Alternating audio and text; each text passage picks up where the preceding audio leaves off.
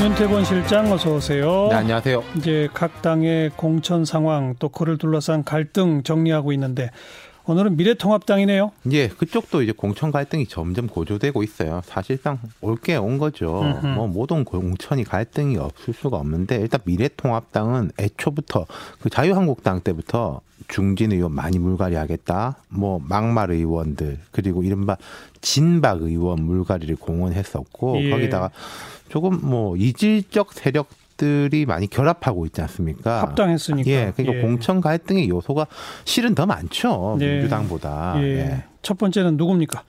홍준표 전 대표. 아, 뭐 예. 처음부터 계속 가죠. 계속 시끌시끌하네요. 예.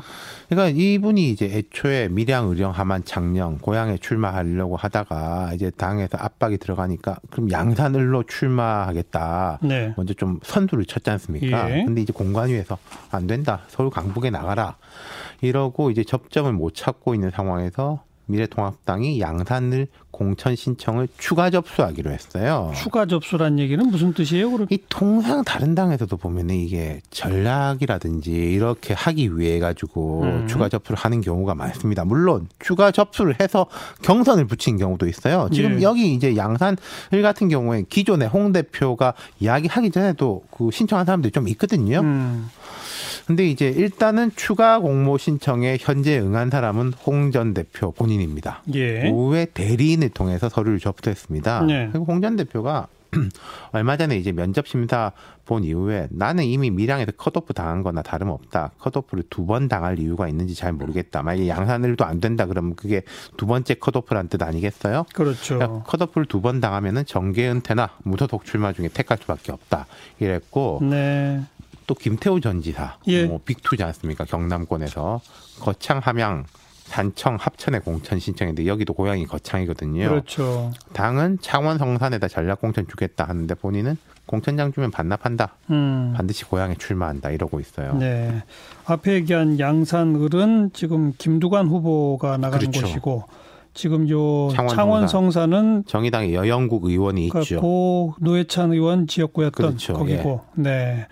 결국 경우에 따라 두 사람 다 무소속 출마 가능성이 있네요. 그러니까 이제 공천 탈락하고 무소속 출마하는 경우는 원래 종종 있습니다. 현행 선거법상 경선 탈락자는 승복해야 됩니다. 음. 하지만 전략 공천이라든지 뭐 컷오프 이런 식으로 탈당되는 사람, 그러니까 경선에 안 붙여지는 사람은 탈당해서 출마할 수 있어요. 법적으로. 예, 예. 민주당에서 지금 오재세 의원 등이 뭐 그러겠다라고 하고 있고 뒤에도 설명하겠지만은 통합당에서도 무소속 출마하는 사람도 좀 있는데 이 두 사람은 위상이 좀 다르잖아요. 김문조, 김태호, 홍준표, 홍준표 두 사람. 예. 네, 네. 일반 의원들은 무소속 출마해서 당선된 이후에 슬쩍 당이 이제 복당시켜주고 그러는데 음흠. 이런 경우에는 복당할 때도 또 명분이 있어야 되고 그럼 공천에 대한 책임 뭐 이런 것까지 가니까 그렇죠. 단순한 예. 이야기가 아니라는 거죠. 또, 또 다른 사람 누가 있습니까? 그 밖에 이제 뭐 비례대표 초선이자 최고위원인 김순례 의원은 분당을 선거구에 공천 신청했다가 어, 경선 없이 컷오프 됐습니다. 오일팔 폄하 논란. 징계까지 받았잖아요. 어, 그렇죠. 예. 예. 그러자 이제 저에 대한 컷오프 결정은 혁신을 빙자한 희생수단으로 삼은 것이다. 이러면서 반발을 하고 있는데 근데 음. 김 의원의 경우에 당내 위상이 높은 것도 아니고 오일팔 논란은 변명이 어려운 거라서 큰 파문이 있지 않을 건데 그렇죠. 하나 둘 이렇게 반발하기 시작하면은 그게 기류가 된다는 거죠. 음. 또, 또 누가 있어요? 그러니까 인천 미추홀에서 내리 당선한 윤상현 의원은 그 지역구에다가 인천시장 출신 안상수 의원이 전략공천도 했거든요. 네, 네. 그러자 무소속 출마. 이십 대 총선 때도 이분은 무소속 출마했다가 복당했었어요. 어, 그랬어요? 예. 예.